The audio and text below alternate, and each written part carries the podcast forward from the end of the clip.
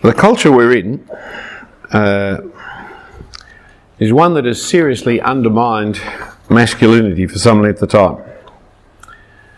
Um, from the 1970s, really onwards, uh, the protection and development of the role and place of women in our society has been a major concern of the community.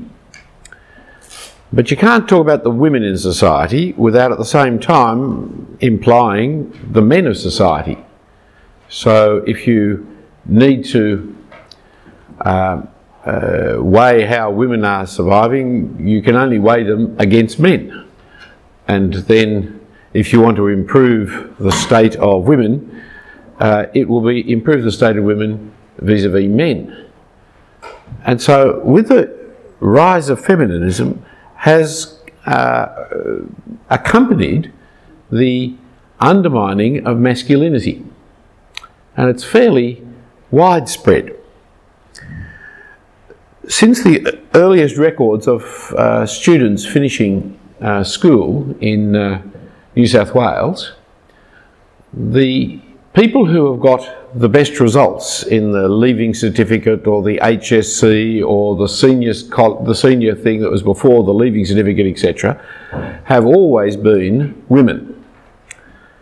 But under feminism, enormous pressure has been given to improve education for women. Now, more men finish school than women prior to the kind of feminist revolution. But the women who finished school did better than men. Now, very good that we've increased the number and percentage of women who finish school, but now 75% of those who drop out of high school are boys. And only 40% of those who go to university are boys. And so it goes on.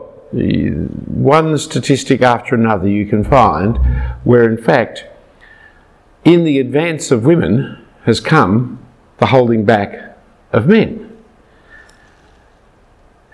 It's not just that the same number of men finish school as previously did, and it's just a statistical, fewer men are, because education has become feminised. Uh, the whole process of femin, that is, most teachers today are women and most teaching patterns are designed for girls. Sit still, listen to what you're doing.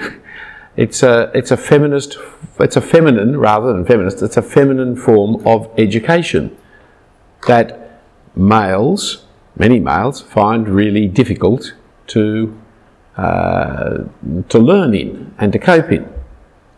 Now, this also comes into the role of the man in the home, the role of the man at work, the role of the man. What is, uh, what is it to be a man? A student from Melbourne University in journalism uh, has worked in one of the Melbourne newspapers. She has now written an article. She just did two or three weeks trial work in a Melbourne newspaper she has now written up in the Melbourne University newspaper what it was like to work in the big newspaper. And she said it was dreadful. It was chauvinistic, it was uh, sexist, it was uh, uh, homophobic, it was all these dreadful things that were so politically incorrect. In, sorry? She said it was heteronormative. Heteronormative, yes, that's right. That's a lovely phrase, that one. I've never heard that word before, but I knew exactly what it meant when I read it once. So it's a good word, isn't it? But she, her, her exhibition, her kind of illustration of sexism was that there were men who stood back and waited for her to go through the door first. This is evil. This is a wicked thing to do. To actually in any suggest that I. Now, uh, my mother had killed me if I didn't stand back and wait for her to go through the door first. There is the shift that has happened in society.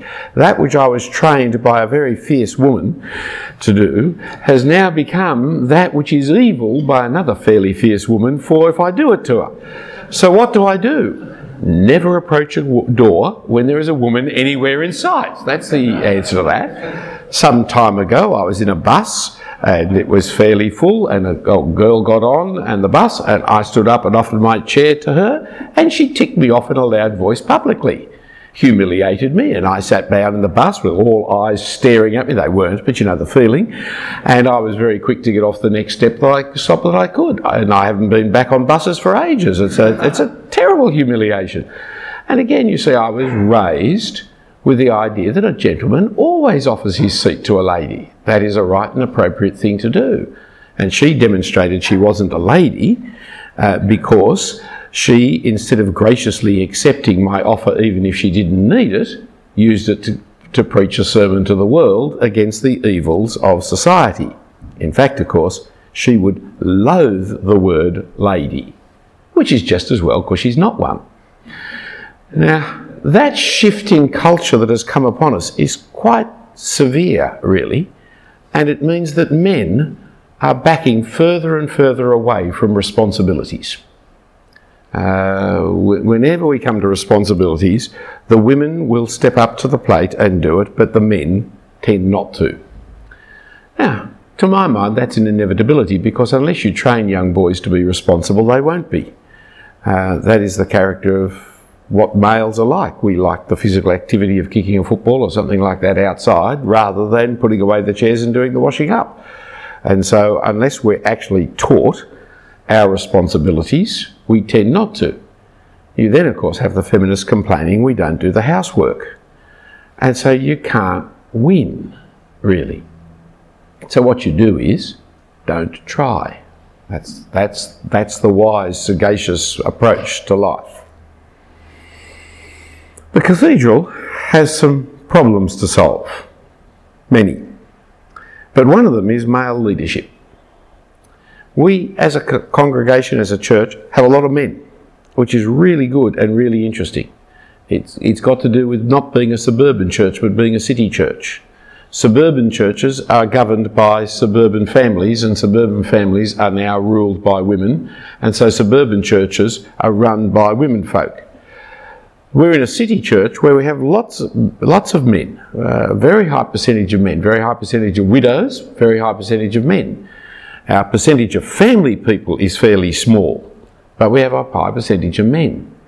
But we are men of that age who find leadership something difficult to exert.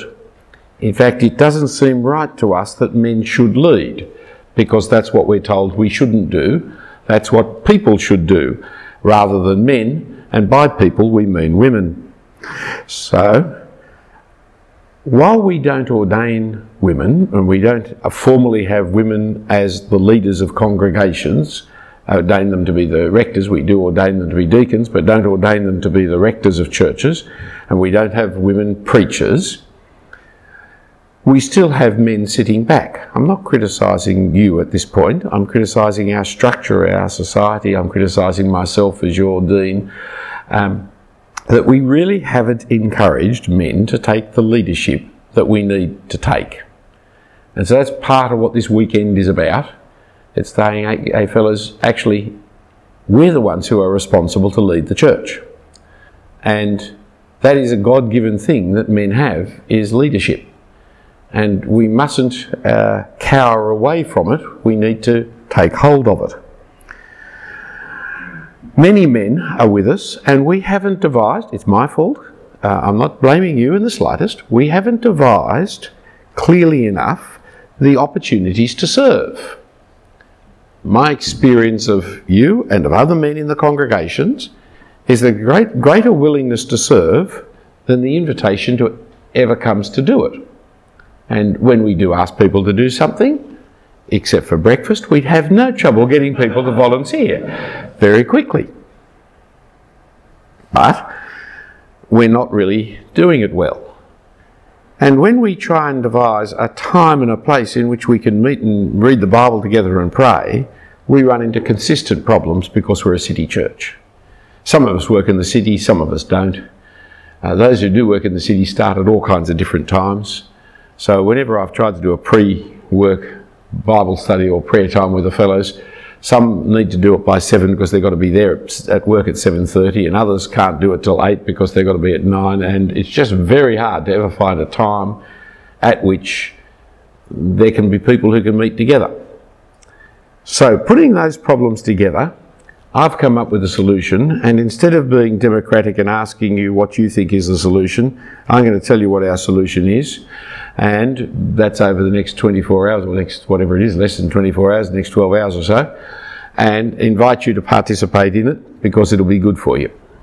That's basically what it is, and it's a fairly simple mechanism, and it's a structured mechanism to do something that I believe you want to do. So I'm just going to create a mechanism to help you do what you want to do in the exercise of spiritual leadership. And it comes really from what and who are real men. So if I press this correctly and see what happens, uh, you see, is the real man the bodybuilder? I always actually like this bodybuilder. He feels more like me. Or is it really masculine to have tattoos. Is that the sign of true masculinity? Uh, we can demonstrate our tattoos later. Um, Matt will demonstrate his. It's in a part of his anatomy that we're allowed to look at. Or is it the sign of true masculinity that you can grow a beard uh, of one kind or another? is that the sign of true masculinity? Or is it that you're bald? Is baldness the new masculinity? Um, yes? or you can combine that baldness and a beard. You see, that's, that's the way to go, is it to be really masculine? Or is the masculine person, is the real masculinity to be the athlete with a nose problem? Um, is that it is to be truly masculine? What is it to be a man? What's a real man? May not be a football, maybe not be, maybe a front row forward. I like the Welshman. He's terrific, isn't he?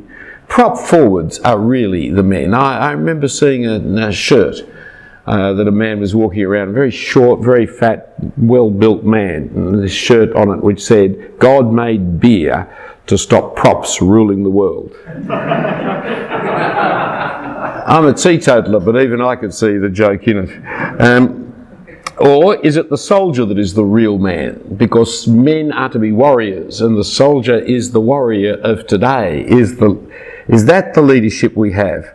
Or is it the politics? Is it to actually have the official position of power and authority? Am I more masculine than you because I'm the dean and you're not? Is that where masculinity is to be found? Or is it to be found in wealth? Do we really become the man? The heavy because we've succeeded in this world and in this world of wealth. What is it to be the man? Is it to be the leader? Well, of that list of things, this one, which is less than human looking, is closer to the biblical model of what is true masculinity because it's actually about relationship. Because when you look up the Bible to study what the Bible says about man, it says almost nothing. It says man in the sense of humanity, but it says very little about man in the sense of masculinity. What you have to look up is son, brother, husband, father, to find out what a man is. Because a man is a man in the relationships he has with others. That's where you find man.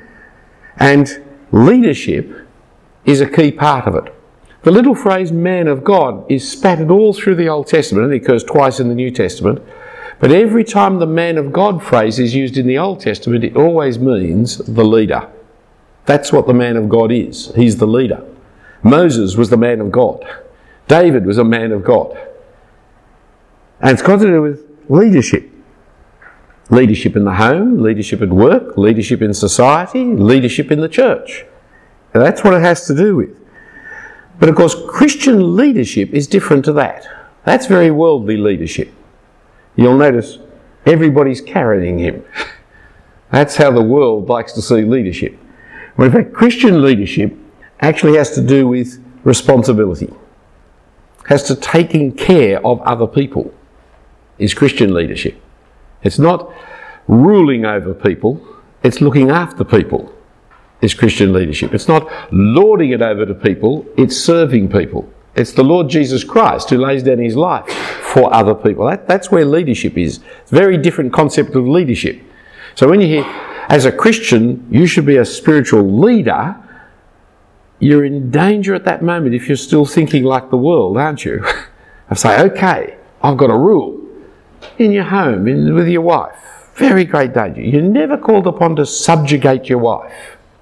She's called upon to be submissive to you, but you're called upon to be self sacrificially loving to her. Because by self sacrificial love, you lead her. And so the concept of leadership needs to be thought of very carefully. See, what do real men do? There used to be an old joke about uh, uh, real men don't eat quiche. I have a, a, affinity to that view, as I've always thought quiche was a bit of a wet kind of meal, frankly. Um, I love my wife's quiche. I just thought to mention that because I've remembered this is being recorded. Um, there's, you see, leadership. Now, real men don't eat quiche. And of course, the retort came back after some six months or so, if I remember correctly, that he's such a man that he can eat quiche in front of truck drivers. And it's a good retort, isn't it? It's a clever retort because courage is not conformity. Courage is to be able to stand against. And so real men do fight. The warriors of the Bible are men. Uh, the one warrior who's not is Deborah, and the whole story of Deborah is all about the failure of men to do what they should do. And if you read Deborah's song in uh, Judges chapter 5, she roundly is criticising the princes of Israel for failing to do what they should do. And indeed, uh, uh, Barak uh, uh, gets the judgment that the, the, the victory is not his because he wouldn't go and do the battle without Deborah goading him into it. But what do real men do? Do we fight? Well, testosterone drives us in that direction. We're aggressive animals. But is that what we are to be doing? Is it to conquer? Is to subjugate? No, it's to serve. It's to lead by service, by responsibility, by taking care of other people. But in particular, the way in which we serve and in which we lead is almost the exact reverse of what everybody expects. It's by prayer. You never become more a man of God than when you are in prayer. Now, I say it's very, it's the reverse of everything because prayer, as I'll talk to you after breakfast before morning tea tomorrow, prayer is about being a dependent. Whereas most people see manliness is about being independent. But prayer does the exact reverse. It's my declaration to God of how much I depend upon Him for everything. I say real men pray because there is one verse in the Bible that clearly addresses men as men. It's in the passage in 1 Timothy chapter 2, 1 Timothy chapter 2, where women are addressed as women. That is, in Greek there are two different words for men. There's a word men which generally means humanity, and there's a word for men that only ever means males. And it's the word male that is here. Uh, the word men for humanity generally means males as well, I may say. Um, and this political correctness now means we're not allowed to use the word man, which is dreadful if you're a poet or a preacher, because humankind is an appalling uh, word. It's a, just a, it's just a dreadful word, totally unnecessary because there's another word that actually is an old word that fits the place. That's called humanity. Whenever you see humankind, cross it out, put humanity in, because that's, a, that's the right grammatical word, not humankind. Humankind's just a nonsense. But generally, what we need is not humanity, generally, it's man. Man is a powerful, single syllable, three letter word that no one can misspell. But we can't say that anymore because, well, we're talking about men. And this is the passage about men 1 Timothy chapter 2, verse 8. I desire, oh, some of you haven't got Bibles. So there you go. I desire that in every place the men should pray, lifting holy hands without anger or quarrelling. That's the verse. That is the verse which tells men what men must do. It's one of the very few verses that addresses men as men. And it's one of the verses that tells men what Christian men, true Christian manliness, is about. It's about prayer.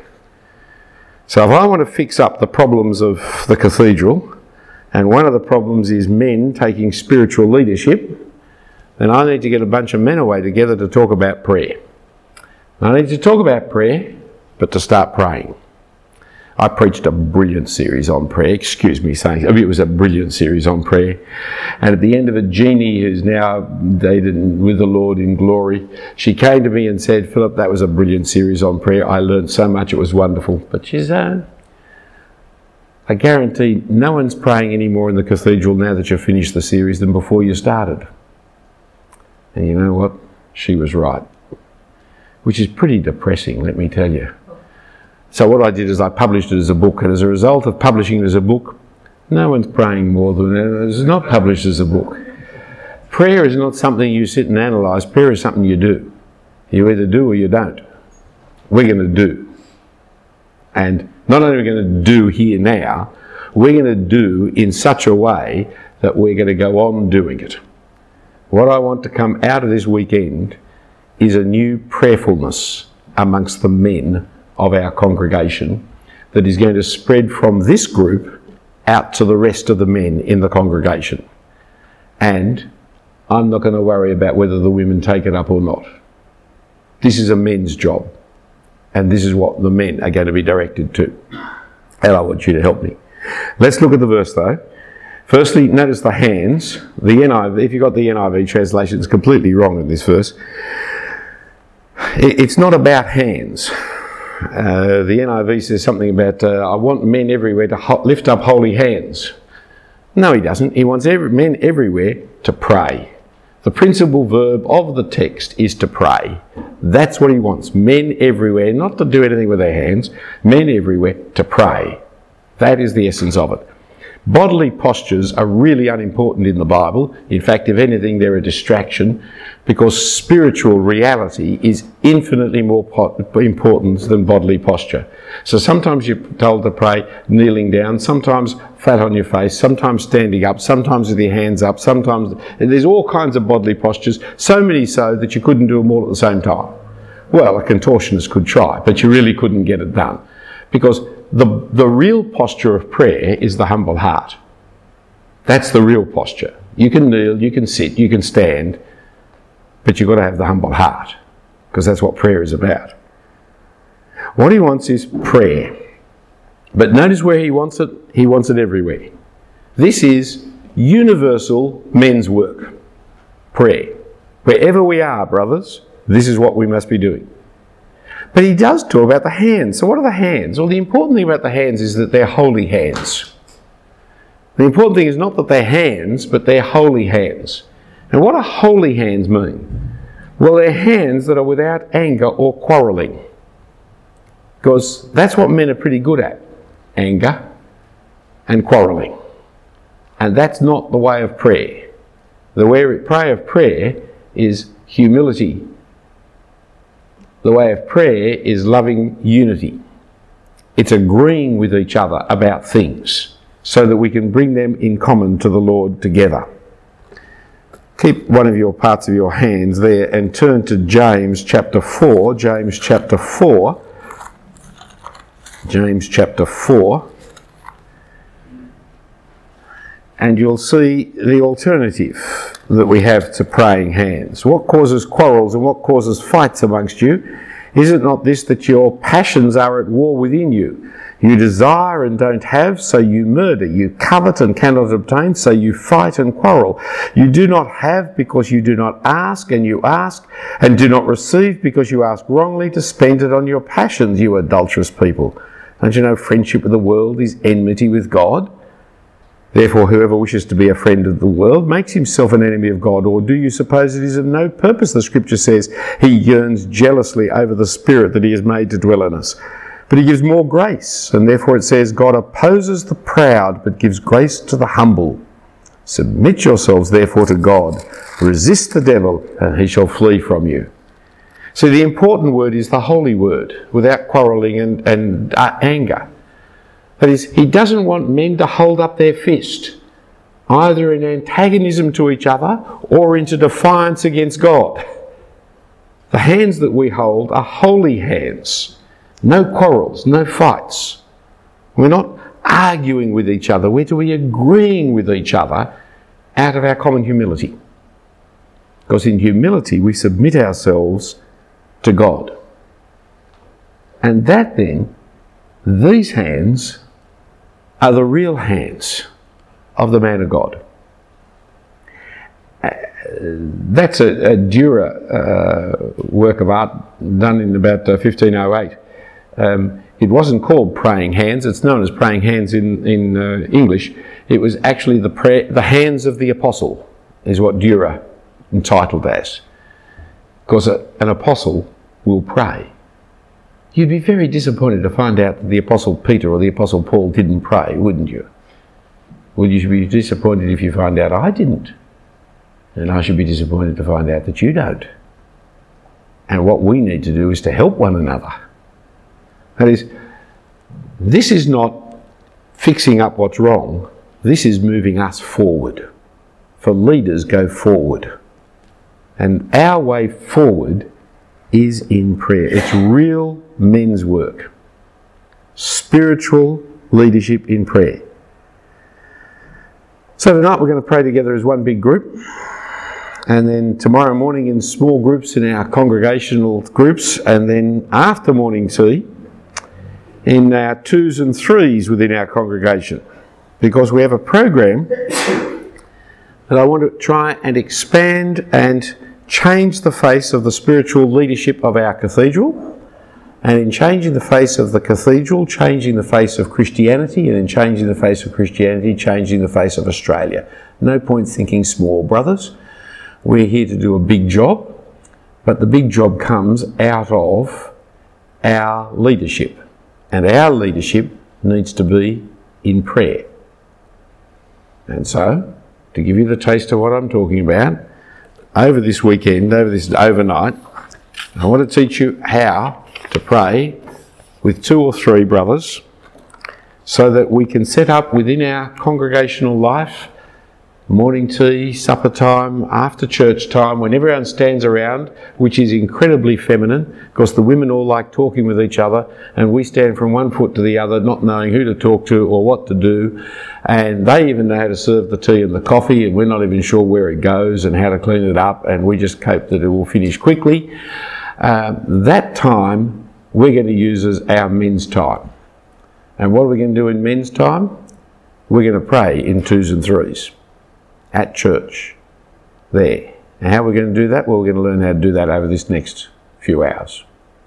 We're on board? Understand what we're saying? Good. Now, but first, I thought we'd pray together in a big group. So, I don't know how I'm going to shut this down now. Um, control 5, did you say? No, that's not it. Alt 5? Well, good luck to you. Um, and so I want to spend a few moments uh, now praying with each other in a big group. Loud voice we need. One of the keys, because some of us are not used to praying out loud, is to serve each other in this regard. How do we serve each other? Short prayers. One sentence prayers. So you don't have to pray long prayers, uh, you don't have to be flowery prayers, short prayers. And we'll do it in sections. So, first section, before whenever you pray, you should always pray with thanksgiving. So I want to spend a few moments just with thanksgiving. Um, and you don't have to pray any more than thank you, Heavenly Father, for the great weather we've had up until today. But we don't thank you for today. Right? But it only has to be short, just a single sentence. And, brothers, if we agree, say Amen. If we don't agree, don't say Amen. And if you really don't agree, say No, Lord. but don't go in the gentle whisper, right? Because we're saying Amen to each other. We're not saying Amen to God. We're really saying to each other, I agree with that. And in that regard, we're saying it to the Lord. After we've just spent no prayers, just thanksgiving for a minute or two, I'll call that to a halt. And then I'll give you the topic we're going to pray about for a few moments. Then I'll call that to a halt. And what we're going to do is going to pray for the world. And we're going to come down to praying for sleeping tonight. And then we'll have supper. No, we're going to sing and have supper. Okay? So, think of something you want to thank God for. Well, brothers, let's start thinking now about the world. What is it in the world? See, our God is a great God who rules over all the nations of the world. What do we need to be praying about? About just things of this world. We'll come back to things of our own lives in a little while, but how about we make requests for God on a world front issues? Let's pray. Heavenly Father, we thank you that you are the Lord of heaven and earth and of all nations, and pray indeed, Father, for the rulers and the kings and the princes of the world that you would bring peace. And we pray it in Jesus' name. Amen. Well, friends, let's now take our time to be thinking about our nation and Sydney in particular as we move to these issues. Some of those issues have already been covered in some ways, but what are we needing here? Now, you'll notice that as we pray and as we say Amen to prayers, we need to agree with each other. Now, in our prayers, you may pray that uh, Tony Abbott become the next Prime Minister, or you may pray that Julia Gillard beat Tony Abbott the next Prime Minister. We're not agreed upon that in this, in this room. I presume, I don't know, I've never asked any of you. But that's not something that you can pray with somebody unless you've agreed already that that, that is the right thing that we want. And so it's the Christian mind on the issues of Sydney and Australia that we need to bring. However, we, we, we don't need to do the bland prayer. You know, please God, give us peace. Nothing wrong with praying that prayer. But more specific prayers can be done from a Christian perspective. Now, some of the prayers we just prayed I thought were terrific in that regard of things want to agree about. That the, uh, that the GFC might teach nations and the, the, the hopelessness of the materialism, right? That's a Christian perspective on an issue that is very real and pressing and difficult. So let's pray together. Don't be inhibited by what I've just said. Pray what's on your heart's desire, but we're praying together. We're leading each other in prayer, aren't we? I'm not praying my prayer, I am leading you in our prayer about our nation. So let's pray, and about our city, let's pray. And we pray everything we pray through the Lord Jesus, who taught us to pray, saying, Our Father in heaven, hallowed be your name. Your kingdom come, your will be done on earth as in heaven.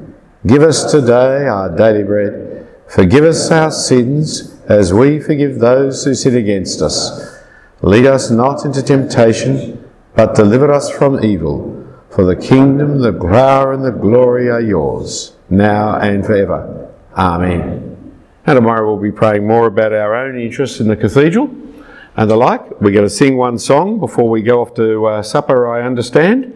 And that is a good thing. Brothers, it's lovely to hear each other praying, isn't it? And as you hear each other praying, you actually hear what's on the heart of other people around about you. And you get drawn to each other because of the common concerns we have.